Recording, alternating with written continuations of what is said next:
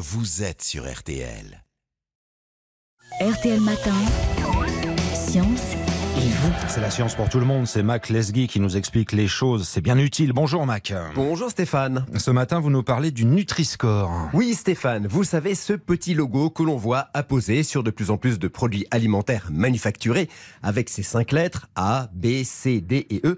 Je voulais vous en parler car je rencontre beaucoup de gens qui me disent je n'achète plus que des aliments notés A ou B et ça, ça m'inquiète pour eux. C'est normal que euh, s'il y a un classement des aliments, on ne veuille acheter que les aliments qui ont la meilleure note, sont les meilleurs pour la santé.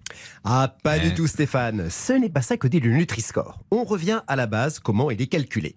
On prend 100 grammes de l'aliment, on regarde ce qu'il contient comme nutriments à favoriser, fibres, protéines, légumes secs, et comme nutriments dont nous devons limiter la consommation, sel, sucre, donc calories, et graisses saturées.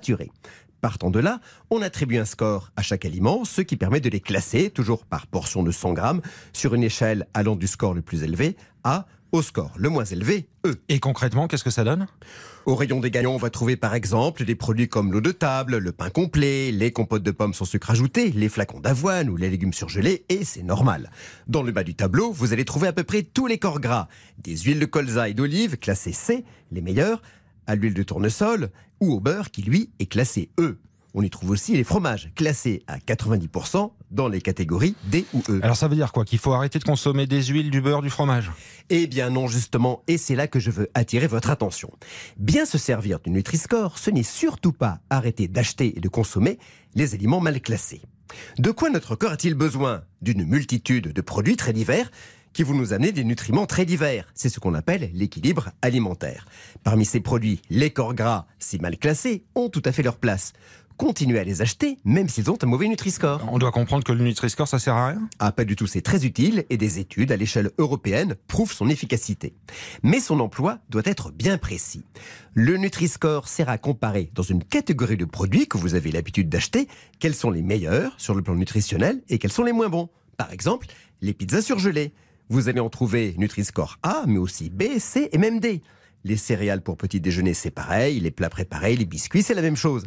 Vous voyez, cela permet d'orienter ses choix vers les meilleurs aliments dans une catégorie précise. Et alors, quid de l'huile et les fromages?